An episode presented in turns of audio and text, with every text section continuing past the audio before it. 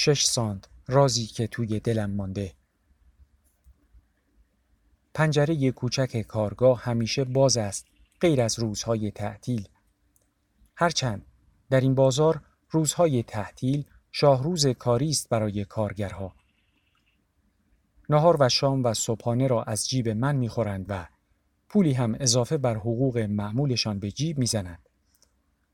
سرک کشیدن زنهای سربرهنه گرجی، روسی، ارمنی و آذربایجانی به داخل کارگاه خستگی را از تنشان بیرون می کند. صدای چرخها و زیگزاکها و قر زدن خیاطها سر پادوها یک باره می خوابد. چند نفری با چشمهای گشاد با هم می‌گویند سلام مادام امروز صبح وقتی قفس مرغ عشقها را دم پنجره میگذاشتم یگانه را دیدم همراه چند زن و موسیو از ماشین پیاده شدند و راه افتادند طرف راسته بازار یگانه سرش را بر نگردان تا نگاهی بیاندازد به پنجره و به نگاه من که تا انتهای راسته دنبالش می‌کرد. دلم شور زد. گفته بود اگر خدا بخواهد و دستت خوب باشد جنس ها که تمام شد یک راست میآیم سراغت. پای همه گروه را باز می کنم اینجا.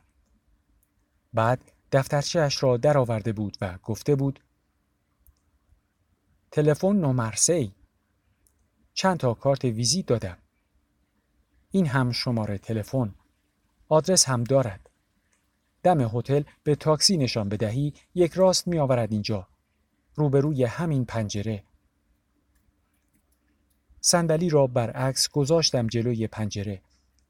مثل بازجوها دستهام را تکیه دادم به بالای پشتی و چانه هام را به دستهام میان آدم هایی که توی بازار مثل مورچه ها می رفتند و می آمدن دنبال یگانه می گشتم.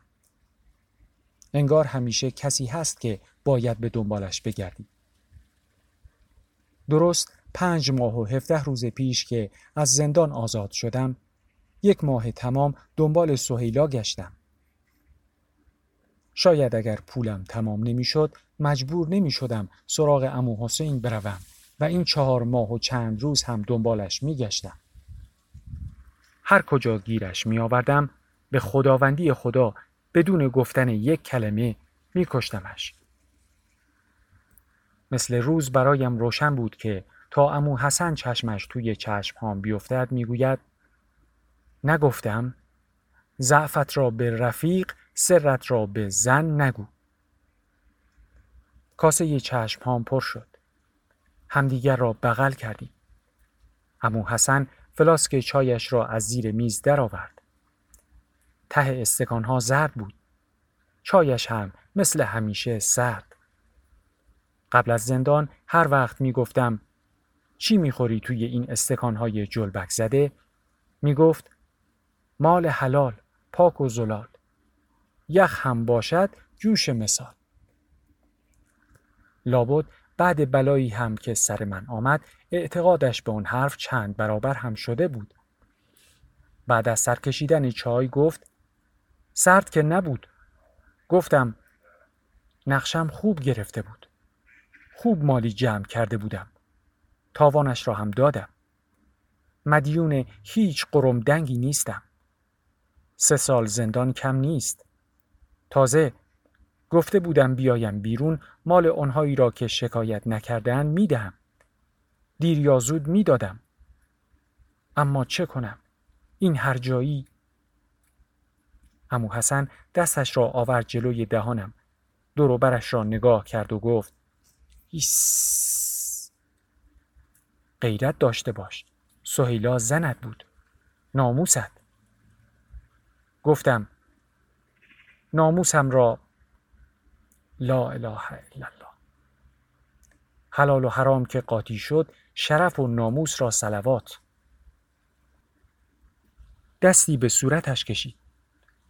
اصلا چه داشتی و چه کردی و چه پخی بودی بماند.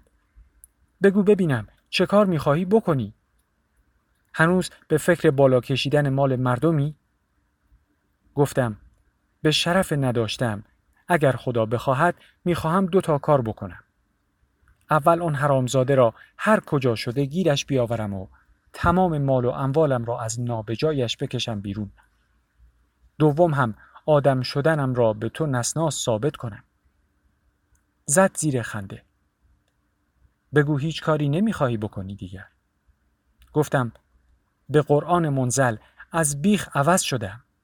چطور بگویم؟ آب توبه ریختم. گفت خدا کند. من همیشه گفتم آن لجنهای ته رودخانه از هر چیزی پاکترند. اگر قبل از زندان رفتنم بود حتما می‌گفتم لجن خان دارم جدی حرف می‌زنم. از من بزرگتر بود. انگار توی این مدت که من زندان بودم خیلی بزرگتر هم شده بود. خندیدم. گفت نه به جان بچه هم. شوخی نمی کنم. پاک پاکند. نفهمیدم این حرفش چقدر به من مربوط می شد. یعنی اگر لجن هم باشم چون توبه کردم پس پاکم؟ یا لجن حتی در مسیر رودخانه هم قرار بگیرد باز هم لجن است. توی این چهار ماه و هفته روز صدای این پیرمرد سر نبش راسته اینقدر به دلم ننشسته بود. می دیدم زورها جلوی مغازش می ایستد و دستش را روی گوشش می گذارد و از آن می گوید. صبح تازه مغازش را باز می کرد که یگانه و دوستهایش رفتند داخل بازار. نکند جنس ها روی دست یگانه مانده باشد. اصلا به پنجره نگاه نکرد. شاید هم برده دوستهایش را یک جوری دست به سر کند و برگردد. تا پیرمرد اشهد ان لا اله الا الله را تمام کند یگانه را می بینم. کیسه پلاستیکی به دست از وسط بازار تنها و بدون توجه به اطراف می آید. به دفتر کارگاه می روم.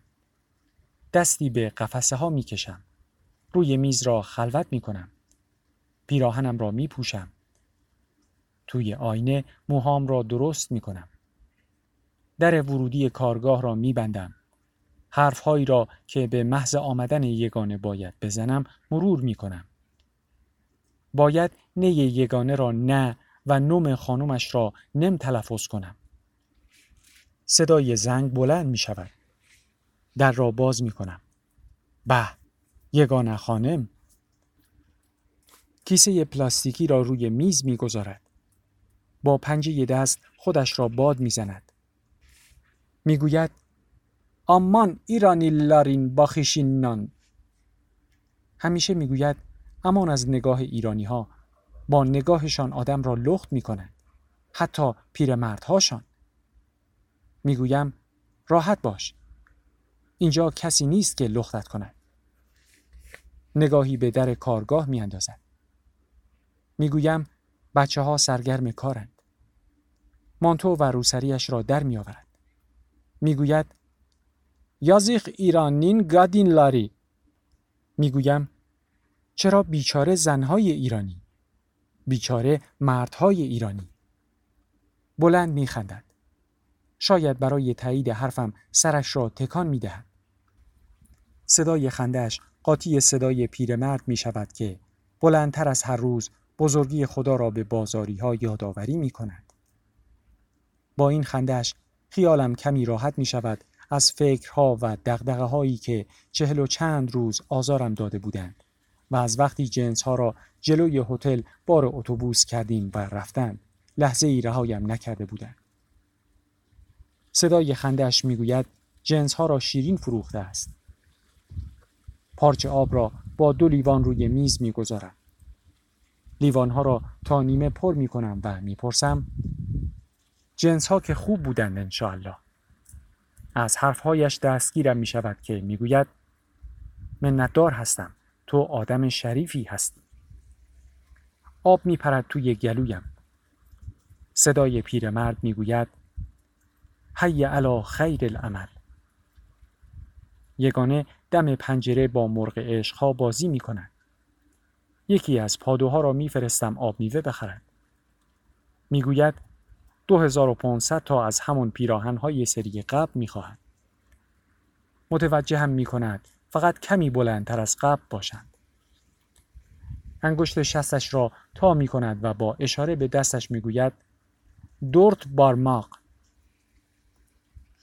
متر پارچه ای را بر می دارم و می گویم فقط چهار انگشت اصلا بگو یک وجب دفعه قبل هم خودتان اصرار کردید که مثل نمونه باشد آب هویچ ها را از دست پادو می گیرم و روی میز می گذارم. هنوز یادم مانده که از تعارف کردن خوشش نمی آید. با اشاره به آب هویچ ها حالیم می کند. چطور اینها را می خورید؟ به کمک انگشت ها و دستش شکل قوطی را برایم درست می کند و می گوید ودکا قوطی خیالیش را سر می کشد. می گویم مال حلال پاک و زلال. خوبه برای سلامتی چشمهات خوبه. انگار از حرفهام فقط کلمه حلال را فهمیده است. می‌گوید هم حلال حلال.